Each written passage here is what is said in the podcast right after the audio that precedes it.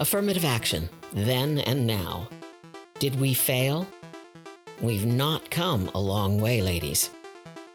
On equality at work. Hi, I'm Gloria Moraga. This is One on One. I was having lunch with one of my former students. She's a young woman, a former film student I mentored once upon a time when I worked at the university. We were talking about everything when I brought up affirmative action. I'm Gloria Moraga. Please subscribe to my podcast and my YouTube channels and read my blog on my website, gloriamoraga.com.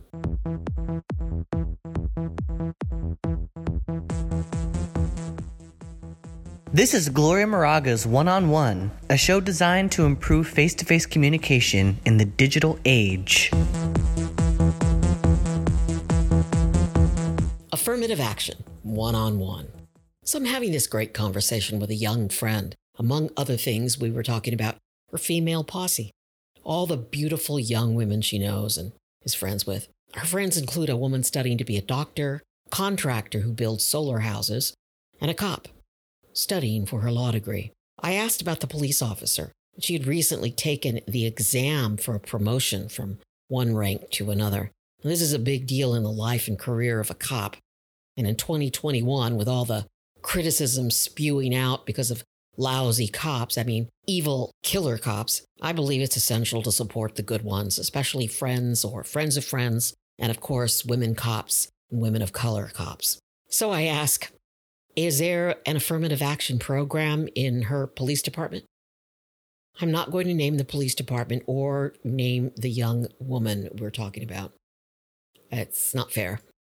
So she responds, Glow, Glow, oh no. She doesn't want to get a job because of affirmative action. She wants to get it on her merit. Affirmative action is unfair. It's wrong. No woman wants a job because of her color or her sex. wow. Thoughts flood through my mind and, and my career flashes before my eyes. I, Gloria Moraga, could be the poster woman for affirmative action. And as I thought about this, I think we might not have failed at enacting affirmative action programs, but maybe we failed at communicating what affirmative action is and what it does to our younger little sisters. Here is the guiding principle of affirmative action, and I will include links. Quote The underlying motive of affirmative action is the constitutional principle of equal opportunity, which holds that all persons have the right to equal access to self development. In other words, persons with equal abilities should have equal opportunities. Now, here's another definition of affirmative action an active effort to improve the employment or educational opportunities of members of minority groups and women, sought to achieve a multicultural staff through affirmative action. A similar effort to the rights or progress of, of other disadvantaged persons. Now, that's from Webster, so it, it sounds like a dictionary definition. And finally, there's this affirmative action refers to policies that take factors including race, color, religion, sex, or national origin into consideration in order to benefit an underrepresented group in areas of unemployment, education, and business. The two words affirmative action are controversial. They're political and they're emotional. I think what is so wrong with providing equal opportunity for all? Now, it is in the Constitution. Still, some males and non minority groups, okay, some white men claim that affirmative action is reverse discrimination. And to be fair, it's not just white males who are anti affirmative action. I used to follow a young professional video creator on the social media site LinkedIn, and I received a text that she was going to go live on the site. So I clicked over and I heard her going on about how damaging the woman's movement is and was. And she went on to give her opinion that the woman's movement is outdated and how it hurts women. Wow. I was appalled. I thought to myself, what do you know, you little punk? I screamed at my computer.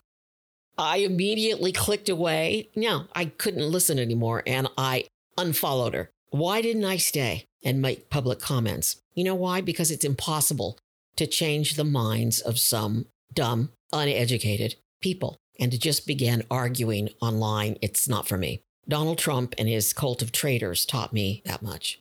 So, yes, I disagree with that young, misguided woman, and I am proud to say I am a feminist. To be clear, feminism is a range of social movements, political movements, and ideologies that aim to define and establish political, economic, personal, and social equities of the sexes. Feminism incorporates a position that societies prioritize the male point of view and that women are treated unjustly within those societies. Proud to say I am a feminist.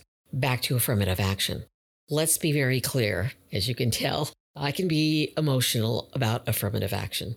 I don't want to get emotional. I feel pain in my heart because I know my young female friend really believes the words she is saying.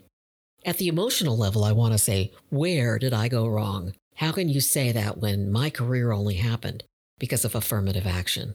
It's okay, I think. She really doesn't know me that well, and she doesn't know what I went through in my career. I feel no shame in saying this. I'm proud I could get the jobs I got. I didn't just get them because I was in the right place at the right time. I got them because I worked to get them and I didn't give up.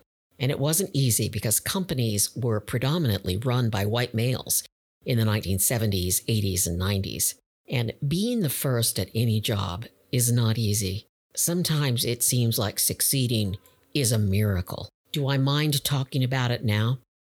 No effing way. That's why I'm here. That's why I'm doing this podcast.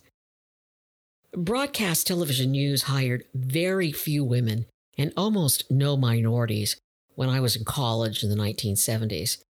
Now, I was coming of age in the 60s when the civil rights movement really began in this country. Civil rights, I am amazed still every day at how far we have not come in 2021.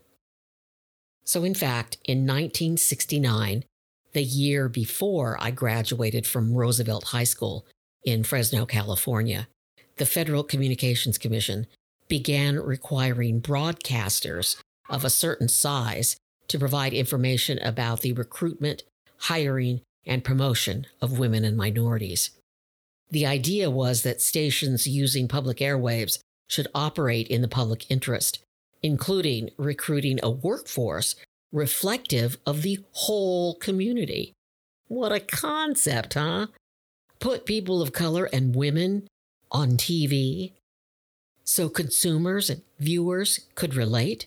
I graduated from San Francisco State in 1974. My degree was in broadcast communication arts. I had been educated to work in television and radio. I trained at the college radio and television stations, but I had no real professional experience when I graduated. By this time, five years after the original FCC ruling in 1979, the FCC was cracking down on stations, radio, and TV. In the San Joaquin Valley, where I grew up, where I was born, had a sizable Mexican American population. And of course, half the population was female. So my first radio job, KMJ Radio, had never had a woman or a Latina on the air. At that time, the reasons stations didn't hire women or minorities were simple.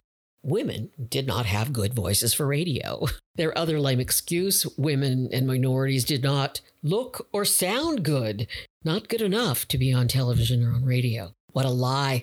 What a crock. The same lame excuse was used to keep people of color from aspiring to or applying for broadcast jobs. So I ask you, did I get the job at KMJ Radio because of my silky voice or vast experience? No, my friends, no.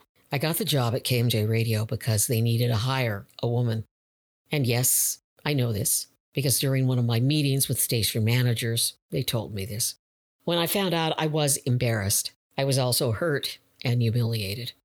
But did it ever enter my mind not to take the job because I was a quote, token woman? Hell no. I was desperate. I was poor. I needed that job. I worked hard. I improved. I moved up to the next job. Did I get my first television news job because of affirmative action? Hell yes. Here's my point I may have gotten my start in radio and television with help from the FCC and with the help of affirmative action programs, but I kept the jobs and moved up because of hard work. Second point all of us older women, we did this, and all of us helped you. Yes, we are OGs, but the older generation has advice and knowledge and gifts to give you young women. We are not dead yet, and we remember what it was like. It's easier for you now because of us. It's easy to forget history and criticize affirmative action, but try to resist that temptation. Most of us are not just given opportunities, we had to work for them. And we were forced to be the first to break down doors and handle the criticism that came our way. It wasn't easy, and at times it was ugly. And we did do it for ourselves. But we also did it for you, my little sisters. And you know what? You are very welcome. I'm Gloria Moraga. Please talk to each other one on one And please share my podcast and please subscribe. Love you all. Take care.